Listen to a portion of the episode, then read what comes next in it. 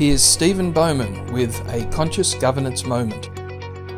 One of the tools is that you can actually ask your directors to touch base with you as chair or chair and CEO two days before the board meeting so that you can allocate a half hour where the directors can call in and do one of two things. They can either ask for clarification on any of the papers that have been sent out as part of the board pack or the sequence of events on, on the agenda. So they can ask for clarification there, or they can petition the chair to add something else onto the agenda that they think is strategically important. But this shouldn't happen at the board meeting. It should happen prior to the board meeting.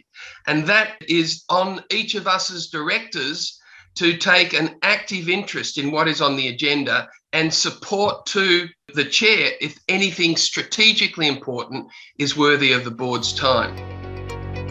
More information? consciousgovernancetv.com